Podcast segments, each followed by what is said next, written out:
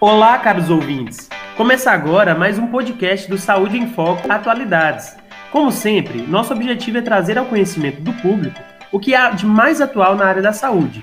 E hoje conversaremos sobre aquela que é considerada o futuro da medicina, a medicina regenerativa, mas com enfoque nas principais pesquisas e terapêuticas em ortopedia. Para começar, eu vou me apresentar.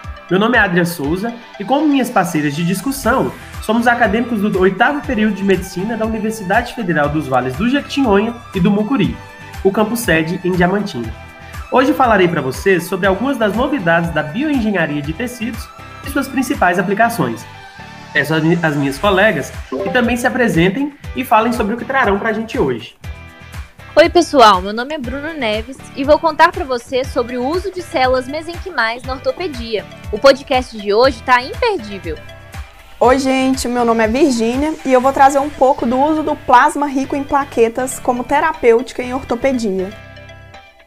Olá, pessoal. Tudo bem? Meu nome é Ana Laura Teodoro e contarei sobre o transplante autólogo de condrócito. Vocês não podem perder. Ficou interessado? Então vem com a gente. Para começar, vamos conceituar um pouco para o melhor entendimento do tema de hoje. A medicina regenerativa busca substituir ou regenerar células, tecidos ou órgãos humanos, para restaurar ou estabelecer a função normal. Tudo isso através da interação de diversas áreas do conhecimento científico, como a biologia celular e molecular, biomateriais e nanotecnologia, engenharia de tecidos, genética, imunologia e o que mais a imaginação do pesquisador puder alcançar. Exatamente, Adrian. Entrando um pouco mais na ortopedia, que é o nosso foco hoje, a medicina regenerativa tem sido usada para cuidar de pacientes com lesões do sistema locomotor, através de terapias biológicas, por exemplo. Além de aliviar sintomas, a ideia é frear a evolução de patologias como a osteoartrite. Normalmente, utiliza-se células autólogas, ou seja, células da própria pessoa. O uso dessas terapias é bem promissor, Porém, ainda existem bastantes questionamentos a serem superados em relação à eficácia, técnicas e indicações, por exemplo. Agora que já entendemos um pouco sobre o conceito com a Adriana Laura, é importante a gente saber quais as doenças poderiam se beneficiar da terapia regenerativa.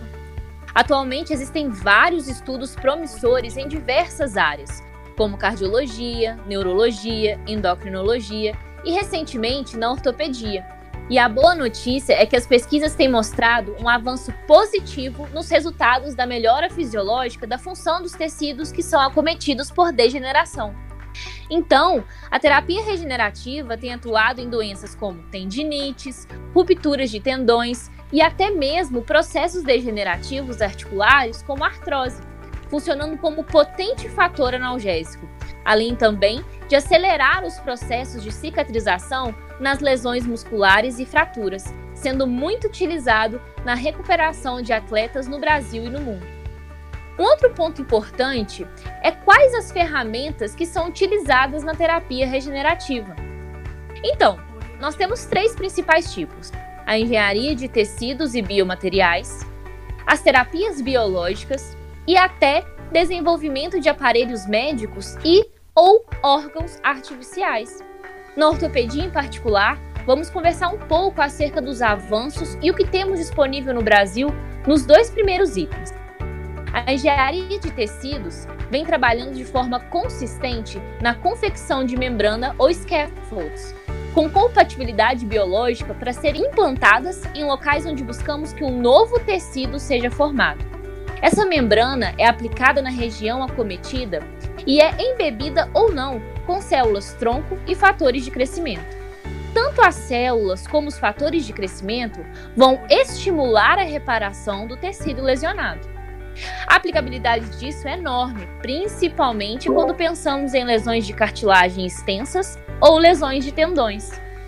O ultrassom tem se tornado um grande aliado do ortopedista nesses casos, porque o material biológico colhido do paciente pode ser aplicado de forma segura e precisa na região acometida. Já os biomateriais servem como suporte para o desenvolvimento das células no tecido lesionado. Um outro ponto importante é a gente tentar entender a diferença entre a medicina regenerativa e o tratamento convencional. Para a gente comparar esses dois tipos de tratamento, vamos pegar como exemplo a osteoartrose. A gente sabe que a osteoartrose é o desgaste da cartilagem articular. Enquanto o tratamento convencional ele visa a melhora dos sintomas, usando principalmente no uso oral os AINES, né, para o alívio da dor, que o paciente queixa de muita dor, e como tratamento não farmacológico, a fisioterapia ou os exercícios. Então, o tratamento convencional, ele tenta melhorar os sintomas do paciente. Já a medicina regenerativa, ela tem o intuito de promover a recuperação dessa articulação por, seja por meio de células mesenquimais, condrócitos autólogos ou PRP, que são os tipos de terapia dentro da medicina regenerativa. Mais para frente a gente vai detalhar cada tipo de terapia dentro da medicina regenerativa. E essa realidade, ela é muito distante da gente ou não? Olha, gente, felizmente, ela não é mais uma realidade distante. Existe uma possibilidade viável e disponível a qualquer um que tenha a iniciativa de pesquisar por inovações para seu tratamento. Mas é claro que nem todos os pacientes eles vão se beneficiar do tratamento. E apesar dos estudos conter resultados muito animadores, há muito que a gente pesquisar e detalhar sobre as limitações de cada terapia. É isso mesmo, Virgínia. E dentro disso, temos inúmeros tipos de terapias regenerativas. E aqui vamos citar as mais relatadas nas literaturas atuais. O primeiro tipo é a terapia utilizando células mesenquimais. As células tronco mesenquimais são células precursoras encontradas principalmente na medula óssea. É uma população de células tronco multipotentes. E o que, que isso significa? Significa que elas são capazes de se diferenciarem em diversas linhagens celulares, como condrócitos, osteócitos, adipócitos e tenócitos. O interesse nesse tipo celular cresceu exponencialmente nos últimos anos, devido ao seu grande potencial de uso na regeneração de tecidos e órgãos lesados. Existem diversos usos dessas células indiferenciadas na ortopedia, desde lesões cartilaginosas, em patologias como osteoartrose, osteocondrite dissecante, condromalácia patelar, também em lesões ósseas, como a pseudoartrose ou em perdas ósseas, ou também em lesões nervosas, como trauma raquimedular.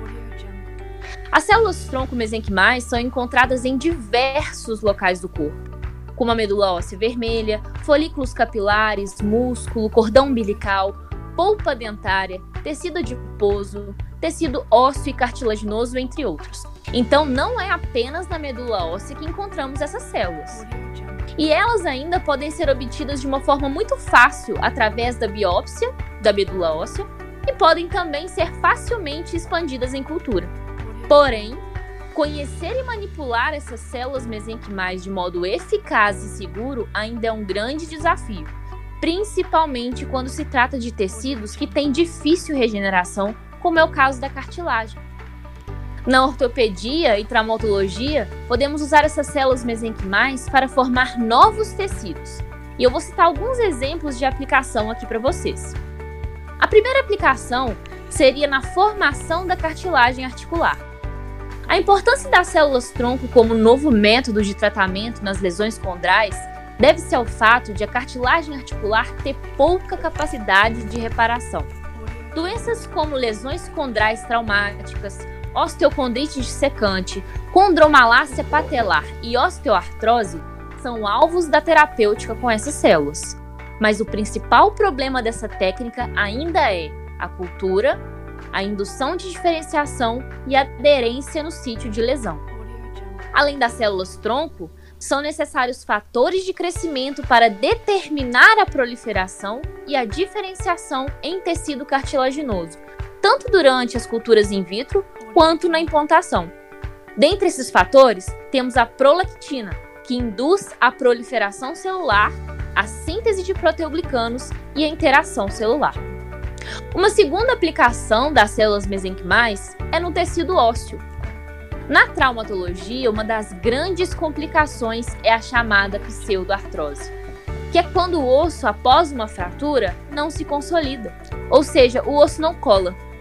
A pseudoartrose ela ainda pode ser dividida em dois principais tipos: hipertróficas ou hipervasculares e atróficas ou avasculares.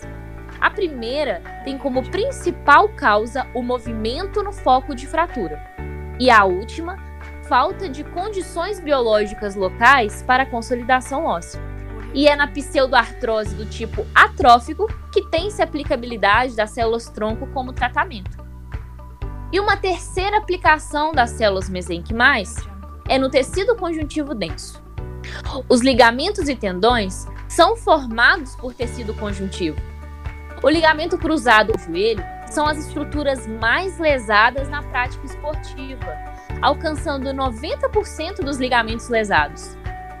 Então, existem estudos comprovando diferentes graus de regeneração de tecidos intraarticulares em joelhos acometidos, desde lesões de ligamento cruzado anterior, lesões meniscais ou lesões condrais após a injeção intraarticular de células-tronco, proporcionando uma nova opção terapêutica para essas lesões articulares. Todos esses estudos clínicos relataram que a cartilagem tratada com células mesenquimais mostrou desfecho clínico favorável em termos de scores clínicos ou reparo de cartilagem, tudo isso avaliado pela ressonância magnética. No entanto, devemos conter nossa animação, porque a maioria dos estudos foi limitada, ou seja, estudos cheios de vieses. Por isso, ainda se faz necessário mais estudos e pesquisas que comprovem a eficácia dessas técnicas na prática clínica. Gente, então além das células mesenquimais, que a Bruna falou muito bem, tem outra alternativa de terapia dentro da medicina regenerativa que é o PRP. O que é o PRP? O PRP é o plasma rico em plaquetas. Ele é um produto autólogo, aquele produto que vem do nosso próprio organismo. Então, o PRP ele é derivado do próprio sangue do paciente e a gente obtém ele por meio de um processo de centrifugação. Ô, gente, apesar da gente achar que o PRP é um conceito novo da medicina do futuro, não. Esse conceito ele vem de anos lá atrás, lá da década de 70, quando ele foi muito usado para tratar e prevenir a hemorragia devido à trombopenia, a baixa de plaqueta.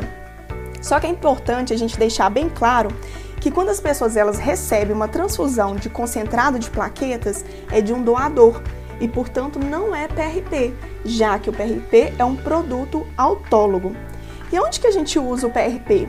O PRP ele é muito utilizado principalmente na medicina esportiva e na ortopedia para tratar lesões osteomusculares. Só que para a gente entender como que o PRP ele vai tratar essas lesões osteomusculares, é importante a gente saber quais são os componentes do PRP e seu mecanismo de ação. Apesar da sigla PRP significar plasma rico em plaquetas, além das plaquetas e do plasma, o PRP também é formado por leucócitos.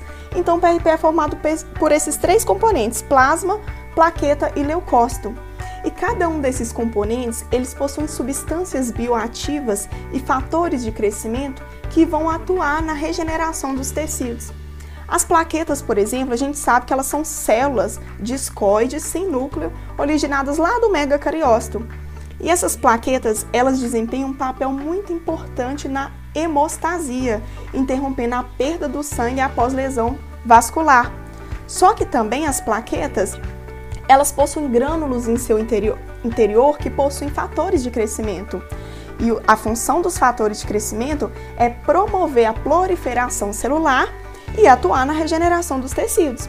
O plasma também, um componente líquido de cor amarelado presente no sangue, ele também possui substâncias bioativas que vão atuar na cicatrização tecidual. E os leucócitos, eles são fundamentais também para a cicatrização tecidual, além deles estimularem a, a, produção de fatores de crescimento. Então, esses três componentes, gente, apesar de existir várias substâncias envolvidas, vários tipos de fatores de crescimento, é importante a gente entender isso, que eles possuem substâncias bioativas e fatores de crescimento responsáveis pela regeneração tecidual. Para o PRP atuar, ele precisa ser ativado. E quando eu falo em ativação do PRP, eu estou falando principalmente na degranulação das plaquetas.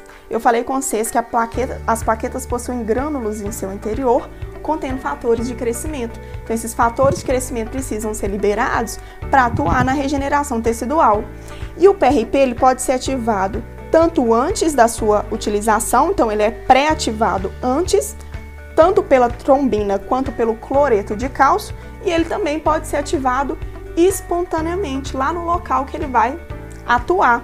E aí, quando ele é ativado espontaneamente e atua lá no local, ele vai ser ativado tanto pelo colágeno quanto por uma trombina endógena. Em relação às formas de apresentação, o PRP ele possui duas formas de apresentação, uma forma líquida e uma forma sólida. A principal diferença é o método de aplicação no local da lesão. O PRP líquido ele pode ser tanto injetado, guiado por um ultrassom, ou por referência topográfica, no caso o método palpatório, e no caso da forma sólida, ele é injetado é, através de uma incisão cirúrgica. Gente, o termo PRP ele é utilizado de várias formas é, pelos diversos autores aí da literatura. Por que isso? Como o PRP ele possui vários componentes diferentes, há muita variação na preparação do PRP, na preparação desses componentes, na dosagem desses componentes. Então, há, há PRP que pode ou não ter a presença de leucócitos, há PRP que tem uma quantidade maior de plaquetas e também vai variar é, em relação ao paciente, à idade do paciente, ao sexo, à história da doença, ao histórico de tratamento. Então há essas variações do PRP. E o PRP, gente, ele é uma terapia muito promissora, só que ainda há muito resu é, os resultados dos estudos ocorre muito viés, há muita diferença nos resultados dos estudos científicos, justamente devido a essa variação na preparação e na concentração dos componentes. Um grande exemplo é o guideline de osteoartrose. O último guideline ele trouxe que o PRP é uma terapia fortemente contraindicada. Então há muito o que ser estudado, há muito o que ser pesquisado. Agora eu vou passar a minha palavra para Ana Laura. E não acaba por aí, né, Virgínia? Além das opções que vocês explicaram, temos também o transplante autólogo de condrócitos. Primeiramente, é necessário ressaltar que as lesões da cartilagem são uma causa cada vez mais frequente de queixas, e elas podem evoluir para a destruição articular progressiva, chamamos de artrose.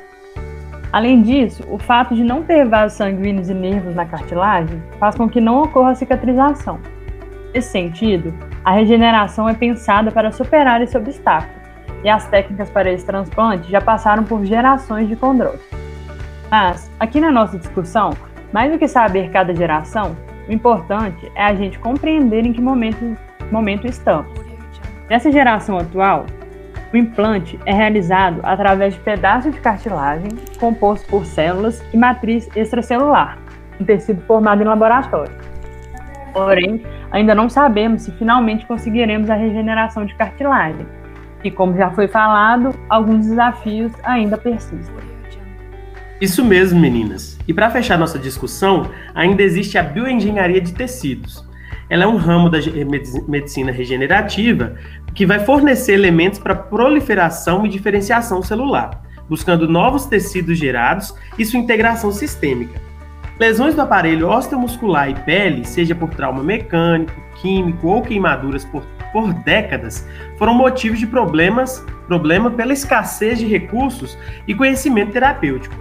A debridação dos tecidos lesionados, um método simples, né, tem sido substituído por implantes de biomateriais classificados de acordo com a permanência desses no organismo.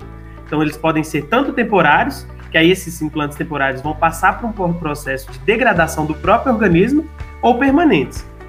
Estudos mais recentes buscam compreender a interação das células com a matriz extracelular, visto que essa tem papel fundamental no crescimento e na diferenciação celular. Esse tipo de estudo é de extrema importância para o desenvolvimento de biomateriais, e que aí eles precisam ser capazes de mimetizar as características da matriz extracelular, além de dar suporte para a pesquisa com células-tronco faladas por Bruna aí anteriormente, né? E além da área traumatológica, nós temos projetos tra para tratamento de doenças congênitas. É o caso do Hospital Sírio-Libanês, com duas linhas de pesquisa nesse sentido. A primeira é a bioengenharia de tecido ósseo, advinda de células tronco da polpa de dente do próprio paciente, né? Um transplante autólogo, como já explicado anteriormente. A correção de fissura lábio-palatina. Nesse caso, usa-se a célula tronco no lugar de enxerto ósseo autólogo. A segunda linha é o uso de célula-tronco do tecido adiposo para correção de microsomia crânio-facial.